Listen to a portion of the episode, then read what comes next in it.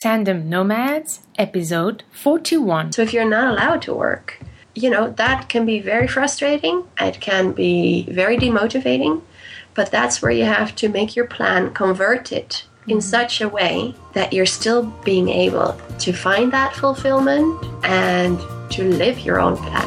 Welcome to Tandem Nomads, where inspiring expat partners from around the world share with you how they turn the challenges of relocation into great opportunities. So are you following your partner abroad for his or her career? Then Tandem Nomads is the place for you.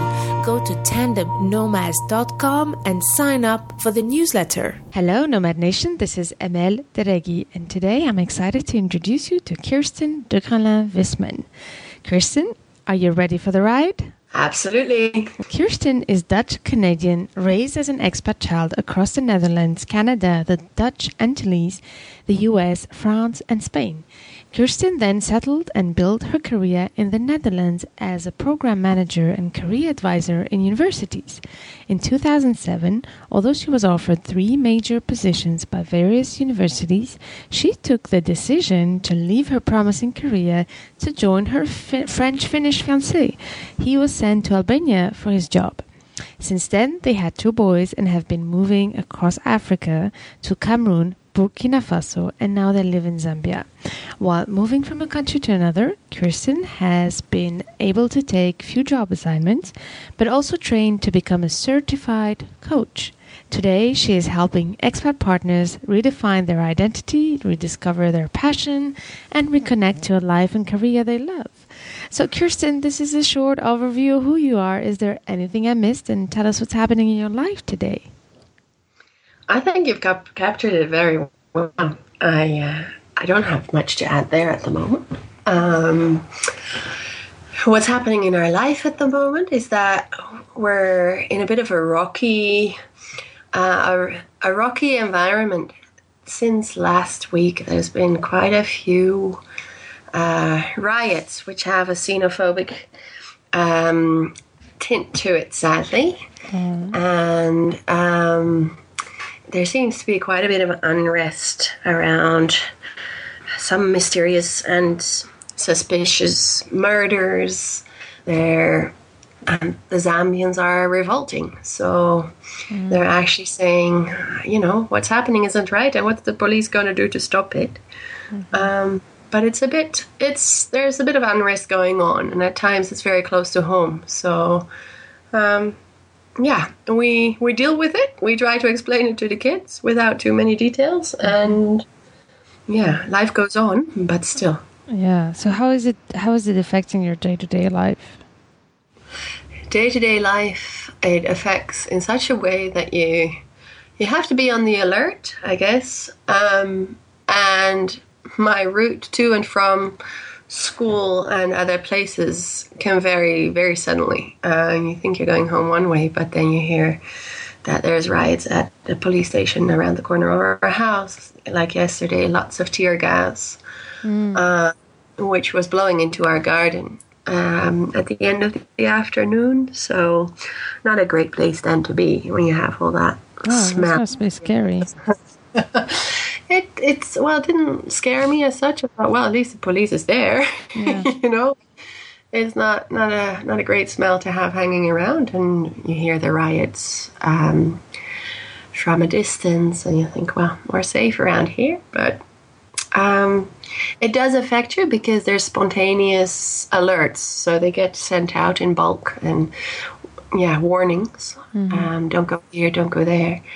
And you can see it in life because shops have closed and they're slowly opening up. And the xenophobic tint to it is, the tone to it is not affecting the Westerners, but it's affecting fellow Africans. Mm-hmm. So, could you explain us a bit the context? What's exactly happening in Zambia? About 60 shops that were owned by Rwandans, Ugandans, Kenyans, and Tanzanians mainly had closed because of threats, looting, violence towards them, as this population group is suspected to hide some of the criminals who have committed the murders. And the murders are odd and gruesome, and it's suspected that they're ritual murders, so that body parts are used for other people's success,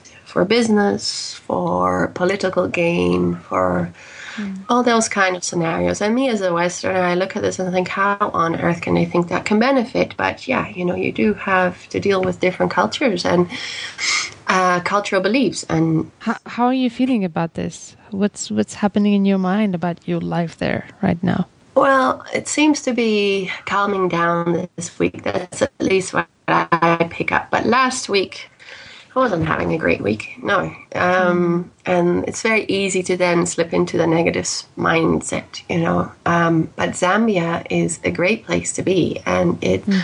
I wouldn't want to leave here yet, but without jeopardizing anyone's safety, absolutely. So there's no facts. That's the thing. I think there's no facts. And based on no facts, it's very hard to draw any conclusions. But people went crazy. I think there was a wildfire, and that wildfire spread to all the compounds, the compounds being the shanty towns.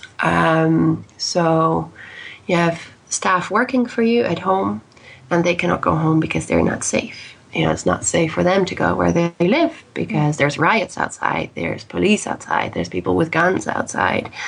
You know, it's nothing like a coup d'etat. It's nothing like an ISIS attack. It's nothing like those things. But there's ideas in people's mind that scare them, and they gather together, and things explode. So I guess you need a bit of time because it's quite recent to process all of this and figure out, you know, how is the situation for the Zambians, but also for you and what you would do, right?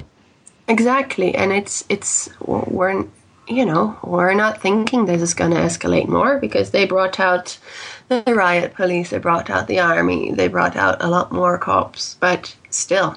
You know, it's also election year, so it can go it can go in all directions. Elections are coming up in August, and Zambia has had a very tough year with power cuts, with a lack of water, a drought, and they're going to feel the effects of that. It's all El Nino, and they're going to be feeling the effects of that in the next months to come. And we've had the end of the rainy season, but we haven't had enough rain. So the water levels in the dam, which provides all the hydroelectricity for the region, it's going to get worse. And we've already been at 8-hour power cuts since May last year.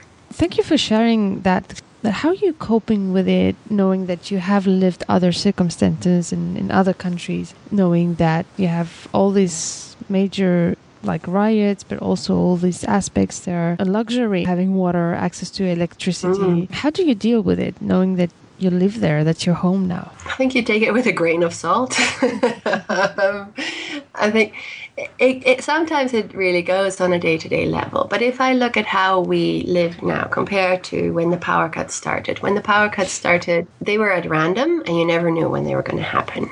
Now they are programmed. So most of the time, you can count on that.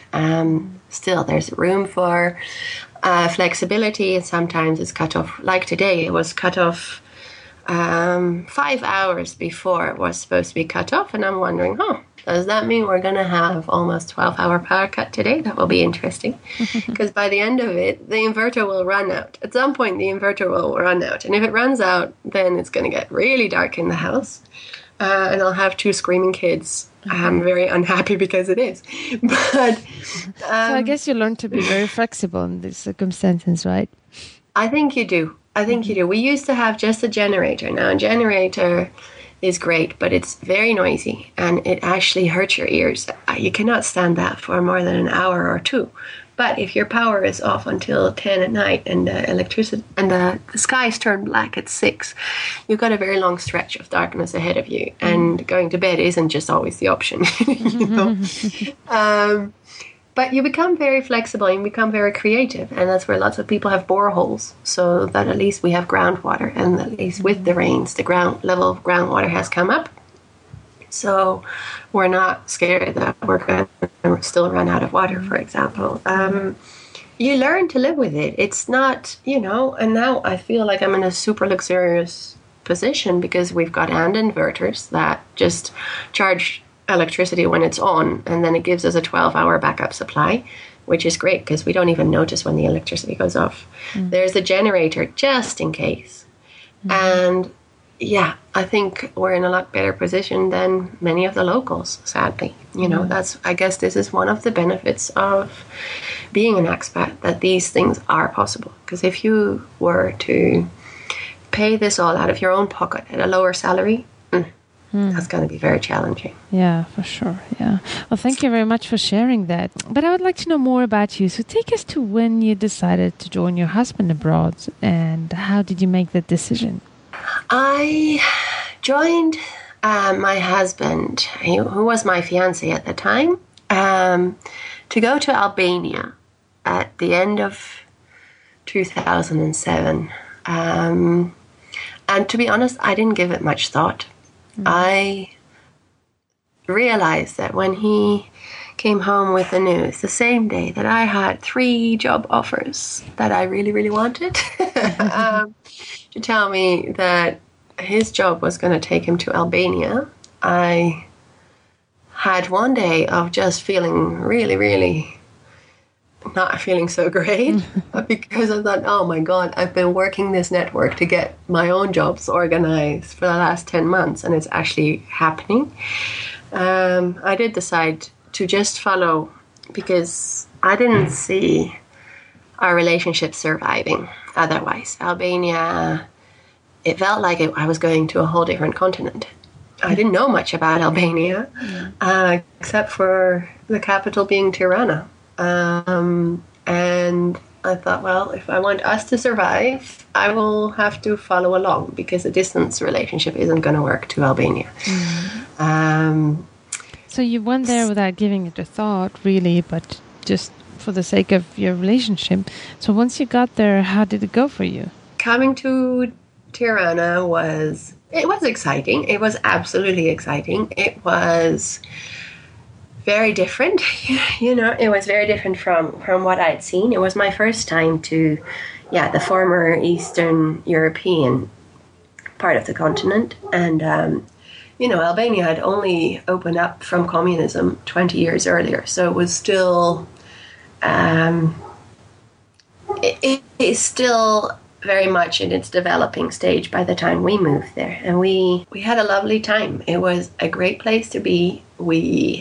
The Albanians are wonderful people. In terms of professionally, how did you manage? Because you said you quit your job, although you had these offers and this dream job that you always wanted. So what did you do to settle down in Albania? Well, that was a bit of an issue, I guess. Because 4 months into being there, I have a big personal crisis because I didn't feel that I was me. I didn't feel that I had any purpose to my life.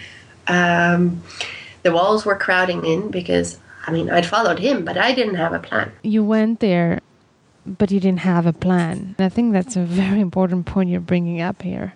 Because a lot of expat partners, when they start in this journey the first time, they do not have a plan. And this is one of the main messages I want to share here, is how important it is to actually prepare the ground before we move. Absolutely. It's vital. I don't do it like that anymore. Yeah. No, it's actually, when I work with clients, it's really, what's your own plan? Draw your own plan. Yes, you can follow your partner, but what's your plan? What do you want to do while you're in your next country, while you're going home? What is your purpose, you know, for going there? What impact do you want to have? What do you want to do? And that's a very tough question for a lot of people. And I learned from it the hard way because 4 months into it, I had an emotional crisis. And my husband comes home to someone who's bawling her eyes out and he's in total shock. What happened? Well, the one question of what do you want to do changed everything, because within a week I had enrolled in my coach training that I had wanted to do, and that was I was meant to do while working for the business school before. Mm-hmm. So I'm off to Finland because that was the closest location where I could go and do the intense course. Once into it, I realized what I really, really wanted was becoming a certified coach. Okay. And to do that through, at that time, the only internationally recognized institution. That has changed a lot since 2007, but at that time, it was the only institution. Mm. And they were an American coach university, yet they were spreading their wings worldwide, and they had the opportunity for me to follow their fast-track course in Helsinki. Mm, okay. So that saved me a year of studies by going to Helsinki for 2 weeks. I had a whole fast-track training, very intensive, with me being the only foreigner in that program. So we had about 15 to 20 Finns participating and me. So that was a very interesting experience also with respect to my husband being half Finnish. So for me, culturally, that was very interesting. Now, from there, besides doing my coach training and continuing that through distance learning over the years to follow, I also started working in Albania for the American university, one of them. Anyways, I'd established a network. I thought, there's no way I cannot work in education. Education is my thing. And I had started networking at the universities there. I'd figured out which ones were international, because my level of Albanian was definitely not enough to get me by in a job at all. I learned a lot of Albanian while I was there, but no way I could do that, what I do. So I ended up working at the American University in Tirana, which was fantastic. But the day that they told me, yes, let's go ahead, you're going to come and work for us part-time and set up the career services department here for our bachelor students, I found that I was pregnant. Mm-hmm. So I thought, oh my God, that's the perfect timing. Again, for cutting things short. But anyways, I still managed to put in 7 months of work at the university and had a fantastic time doing that. Wonderful.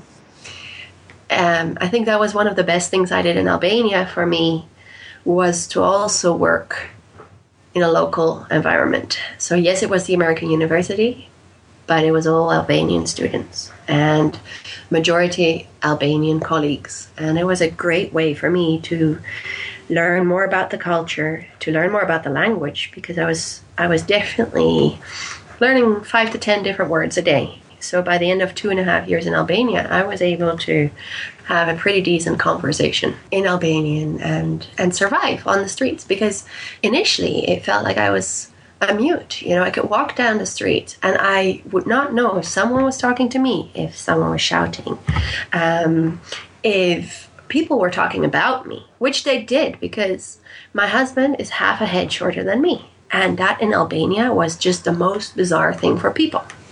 So you could hear the gossip. You could hear the gossip behind you. Like, look at that. You know? So tell us, because that's just the first part of your journey. So tell us real quick, how did you go through all the other countries then? And how did you build up your business? And what has helped you in doing that?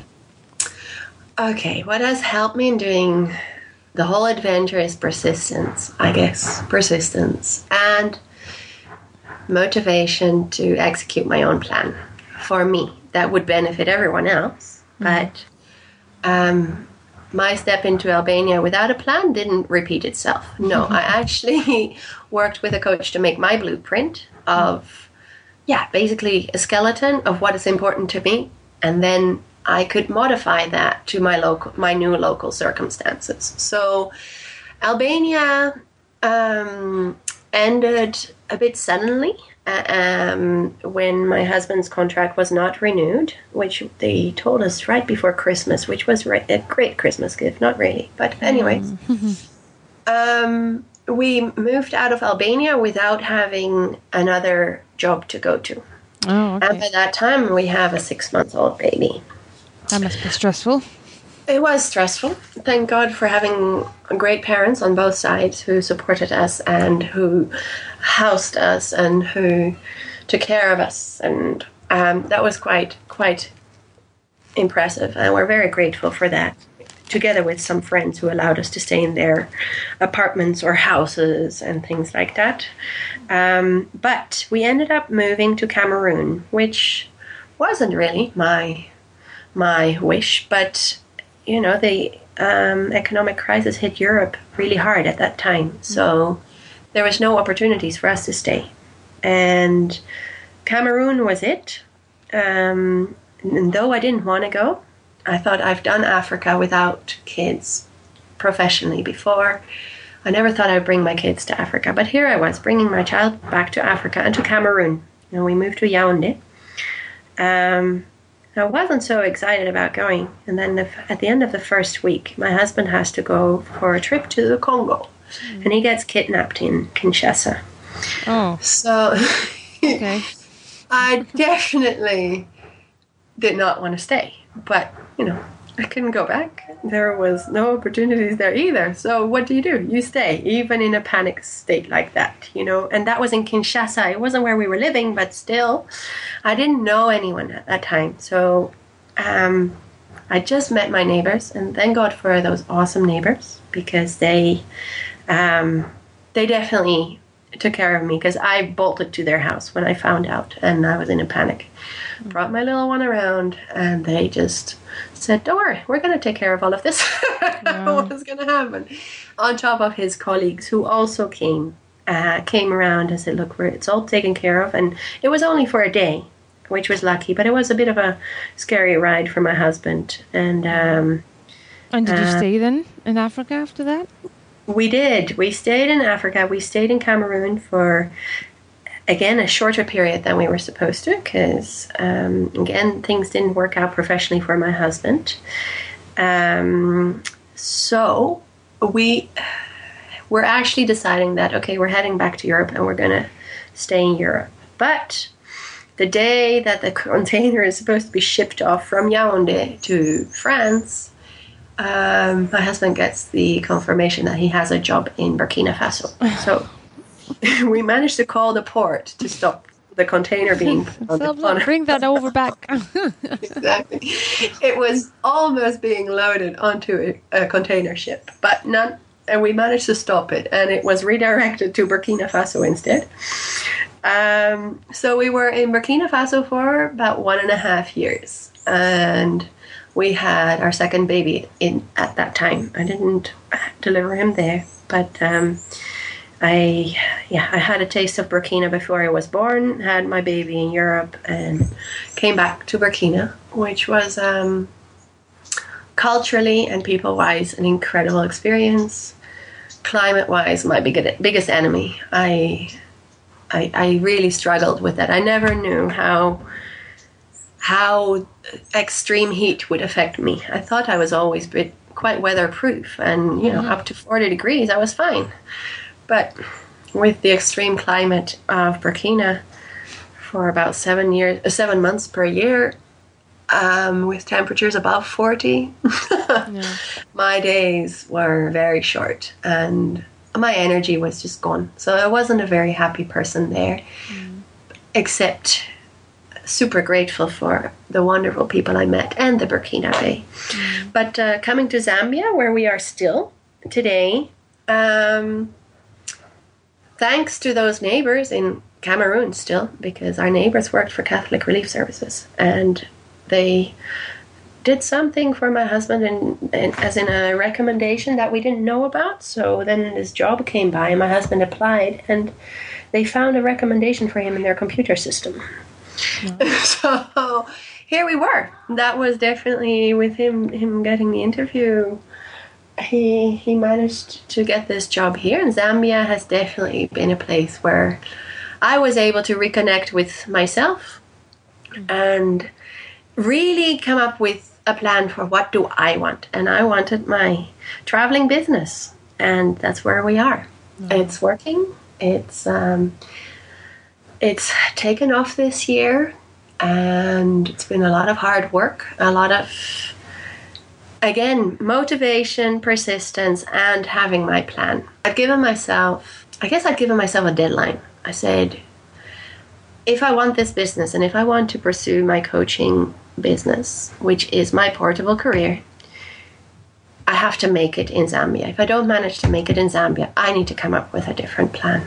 Mm-hmm. So I got down to getting more specialized, because I loved career coaching and I just wasn't certified to be a career coach. I am now. I started that as soon as I got here. And thank God for distance learning and things like that. You know, have an internet connection, be able to download your classes, and you're pretty set. Yeah. So it's definitely, this is not at the time that I grew up as an expat child and there's no internet. Yeah, this is an important point you're bringing up here. If I try to, take away some of the lessons of your amazing adventure and journey, I think we insisted quite a lot on the fact of having a plan. That's one of the most important things for expat partners to do. Work on knowing what they want to do and where do they want to go with their life on the long term, not just locally and short term to those countries where we're going. And the second thing is how important it is to embrace technology and internet, which has made such a big difference for expat spouses. A huge difference. Absolutely. I think it allows you to do so much more and to be so much more than, let's say, 30 years ago. Definitely.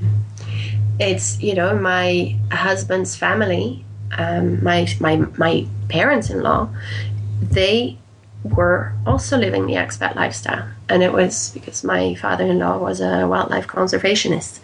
So, but they lived in the bush. And I don't know how my mother-in-law survived that sometimes. It's crazy. It's crazy. And when I grew up, we grew up in developed countries, still as an expat, and even though my mother wasn't able to work in those places, she would find all the volunteer projects that she could. So if you're not allowed to work, that can be very frustrating. It can be very demotivating. But that's where you have to make your plan, convert it in such a way that you're still being able to find that fulfillment and to live your own plan. Yeah. Be that through volunteer work or be that through distance work. There are opportunities, and it's the creativity that then comes in, where you're able to do what you want to do and get the experiences that you want to have and walk away with when you leave. Do you have any practical tips on how to prepare our plan before we move to a new country? Anything practical and specific? Yes, I do. I would say, first of all, have your overall, know your purpose. You call it a purpose or calling or mission, your personal mission. Have that. With that, it's a guiding principle for what you want out of life. And you can get that together by, looking back and say, okay, imagine that you're in your 90s sitting in a hammock or in a rocking chair somewhere looking back at your life. What do you want your life to have been about? Mm-hmm. Keeping the end in mind. It really is. Keep the end in mind and then work backwards. So for you to achieve that kind of life, what do you do? What are your steps along the way to get there? Because with that as a guiding principle, you can actually take a lot more balanced choices, and you don't fall into a yes trap where you just say yes, yes, yes at everything that comes your way. Well, in the end, it's not going to give you the fulfillment that you want. Mm-hmm. But know what you want, know where you want to go, what you have to offer, and based on that, plan your next steps and make sure that those steps are realistic, make sure that they're achievable, and that they're clearly defined. Very good. Those are really great tips. Yeah, the fact that you say how important it is to just imagine that we're 90 and we're looking back at our life and what do we want it to be about. And it's not just about, we talk a lot about, you know, career and Tandem Nomads, because that's one of the main ways that we do create that, you know, independence we want to feel fulfilled and to feel happy, because it's not only about money, it's also about, you know, that feeling of accomplishment. So this is exactly what you're saying here. What have I achieved out of my life? And I like the fact that you said then build, you know, the steps and get to know what you need to do to get there and make it realistic and achievable. Yes, and you'll have to test it until your local standard, you know, and, depending on the environment you are, you won't just have all the opportunities waiting for you, you have to create them, indeed. And, you know, it's a principle that goes for professionals as well. Work can consume so much of your life. Do you really want to be stuck in a job that doesn't give you any fulfillment? Mm-hmm. How is that gonna give you any happiness? How's that gonna, how's that gonna have your life? Because you spend so much time in an office or traveling for work, going all over the place, yet you're not able to get any motivation from it, you're not able to get any energy from it. So even in that setting, I would always say, where do you want to go with your life? And with that, decide which job is right and is a stepping stone. It's about putting your stepping stones in place so that it actually guides you along. And it's a waste being stuck into doing something that you don't enjoy, that doesn't energize you, that doesn't give you any personal development or professional development.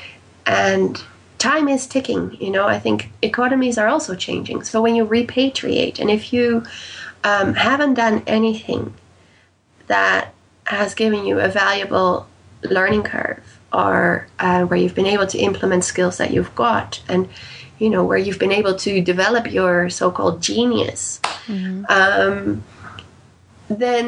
employers are also not going to be waiting and opening their doors for you when you repatriate. And then what? Then you're really stuck. You know, it's so important to think about it, because that day will come for most people where they're going back. And then you have a massive gap on your CV. Do you really want that? Then you'll never be able to do what you really want to do either. It's a very good point, yeah. So how do you help your clients know what do they want for their life? I start with their life purpose. I start creating that, which is the toughest exercise for most people. Because it's about looking what's really important to them. It's like it's digging into it's doing the soul searching. It's doing giving your purpose, but it's about what's important to you, as in your values. What motivates you? You know, part of it is money, but there's so much more towards motivation than just money. It gives you the lifestyle, but it's the inspiration. It's looking at your skills, you know, who are you with everything that you've accumulated over the years, be that through studies, be that through work experience, be that through life experience and volunteer work or student activities. All these things matter. And the key is to find a bit of a theme through there to guide them along in that discovery process to what is important. From there, it is defining then what fits that as a tool to get you to your vision. To your vision. Like you said, is building the blueprint, right? Yeah, it's building that blueprint. And from that, you can start building your network. And thank God for social media. It's so vibrant and it's so valuable. If I see how powerful LinkedIn is in Africa, for example, job opportunities do come up a lot more easily for me, for example, here than in Europe. Very interesting, huh? Very interesting, because you're not part of the average professional. coaching here in Africa. In Southern Africa, it's a lot more known and a lot more popular than in other parts of Africa, for example. Though the world is ready for it here to get coaching, it's not something that they're fully familiar with yet. So I'm building and opening up doors here too. But it's amazing how, you know, you've been talking about your challenges in Africa and you know, how despite the fact that you're enjoying it, the day-to-day life is not as easy as maybe in developed countries. But at the same time, and what I also noticed when I was living in developing countries, is the amazing opportunity it brings us to make a difference and to actually be different and bring new services and open new doors to the in areas that are not familiar in those countries. So it's a great opportunity to be able to live there and do that. Yes, I agree. I think it's been a great opportunity for me because it's given me the space to gain a lot of valuable experience in an area that's very popular in the Americas or in Europe or Asia, where there's more funding, where there's more people have access to more money. So these services are a lot more common knowledge. Well, here I've absolutely seen it as an opportunity for me to grow professionally and personally. And I'm not sure I would have had that same steep growth track if I had stayed in Europe. Mm-hmm. It's just very empowering, and that's what I do with the coaching. It's empower people to take control of their own lives. Mm-hmm. And you know, it takes guts to follow your partner around and be a nomad, a tandem nomad. It takes guts. It takes a lot of courage, and it's not always an easy ride. Mm-hmm. And not everyone will understand that it's not an easy ride, except when you're in it. And and that's where I help people along. And it is about learning to adapt to change. It's about self-empowerment, and it's about regaining a sense of direction in your life that's your own, while you tandem along. Wonderful. This is an amazing way to actually start ending this interview. I love the way you just summarize it, that it does take guts, you know, and that the whole journey is about finding our path and, you know, how we can make a difference and how we can be happy while traveling the world. And I really love the way you summarized it. But before we say goodbye, I would like to go through the spinning round with you. Are you ready for the spinning round? Sure. So what are your plans for the coming 2 years? The plans are to keep going. We don't have plans to leave Zambia yet. We're happy where we are. Zambia, for people who've traveled Africa, is definitely Africa light. So we're happy where we are. And we're not ready to leave yet. So that also gives me a chance to establish my portable business, give it a stronger foundation still than it has at the moment. And I'm very excited about that. How is it for you? What are you implementing to make it stronger? I'm implementing, I guess, also a lot more virtual services, and market those, and get my name out there. Using technology and internet, right? Using technology and internet, absolutely.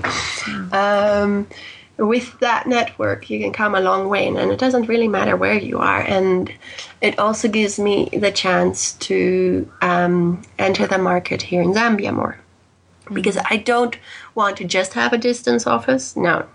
I love people. I love working with people and actually being able to have eye contact and see what they're feeling instead of just listening to a voice and not always knowing what that voice is hiding, you know. I like what you're saying here, because, you know, one of the things I try to insist a lot on Tandem Nomads is to use internet and use technology to grow our businesses and be able to make it portable. But it's also important to not forget the real world and connect locally with our world. Otherwise, what's the point of traveling the world if our whole life turns around, you know, internet and all the virtual support there is there, which is great. But I love the fact that you insist on also creating your network locally and making a name for yourself locally. Yeah, it takes time, but it's very valuable. On top of it, you know what? You meet people here who are, again, also going to spread their wings somewhere. Mm. So that also carries your name along. Wonderful. And that's it's like a drop of oil in a puddle of water. You know, it expands. Exactly. That's what you're trying. So tell me, which book would you recommend to Tandem Nomads? I have this awesome book that I read in 2 days in Spain last year. And it's The Crossroads of Should and Must. Find and Follow Your Passion by Ella Luna. It is fantastic. It tells you to draw your own path and not to worry too much about the path that other people think you should be following, but to really create your own with what matters most to you. Nomad Nation, please go to the show note page of this episode to find all the information about Kirsten. Kirsten, could you actually tell us what is the best way to find you? The best way to find me would be through my website that has all my details and Facebook group included. What's your website's name? Is www.roadmaptoyourdreamcareer.com. roadmaptoyourdreamcareer.com. That's right. Wonderful. Thank you for sharing your story here and all your great adventures and what you've learned from it. Thank you for hosting it. It's wonderful what you're doing. I think you're opening up eyes to a lot of issues and a lot of things for people who live our lifestyle and who aspire it too. Well, thank you for your support. To connect with other expat partners from around the world and share great inspiration and tips together, join us on our private Facebook group. Go to facebook.com and join Tandem Nomad Group.